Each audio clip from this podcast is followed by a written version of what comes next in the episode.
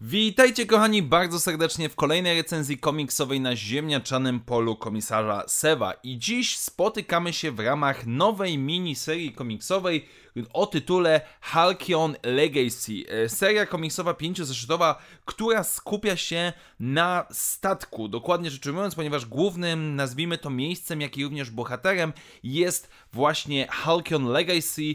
czyli Pergil Class Starship. Tak, to jest klasa Purgil, czyli wieloryby latające po kosmosie. Statek transportowy, luksusowy, który podróżuje po galaktyce. I teraz troszeczkę wstępu i wyjaśnienia, o co właściwie chodzi w tej serii komiksowej. Ponieważ w tym roku otwiera się coś takiego jak Galactic Star Cruiser, czyli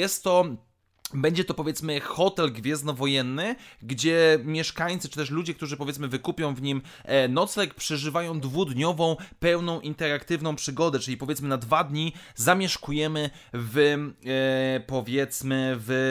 świecie Gwiezdnych Wojen, gdzie będzie prowadzona cała jakaś fabuła, zabawa itd., interakcje i ta seria komiksowa jest inspirowana tym wydarzeniem, więc tak naprawdę jest ona pewnego rodzaju promocją tego i tutaj od razu brzmi to bardzo podobnie do tego, co mieliśmy w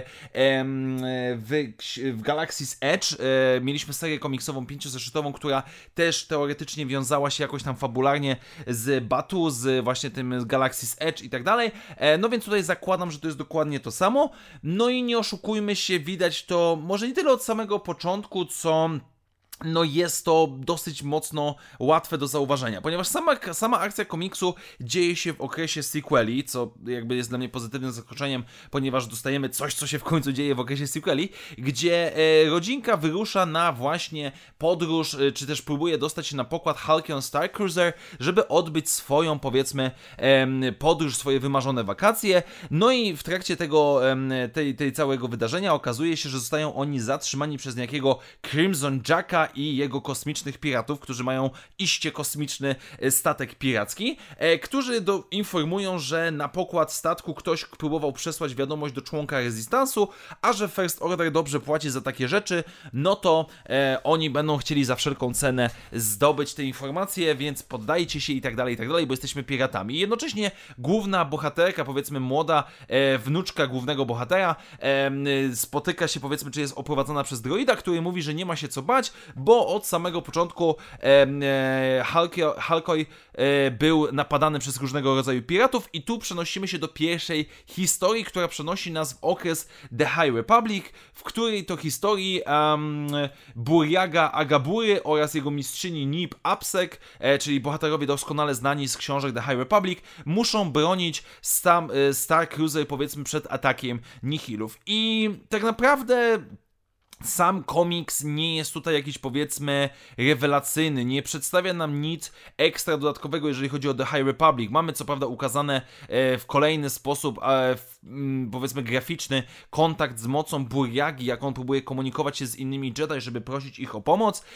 nieco efektownej walki Nip, przedstawienie Nihilów,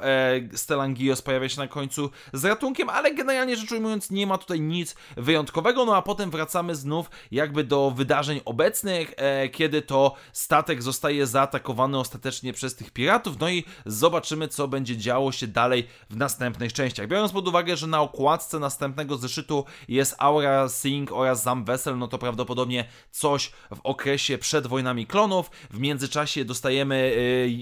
pokazane jakby w jedną z retrospekcji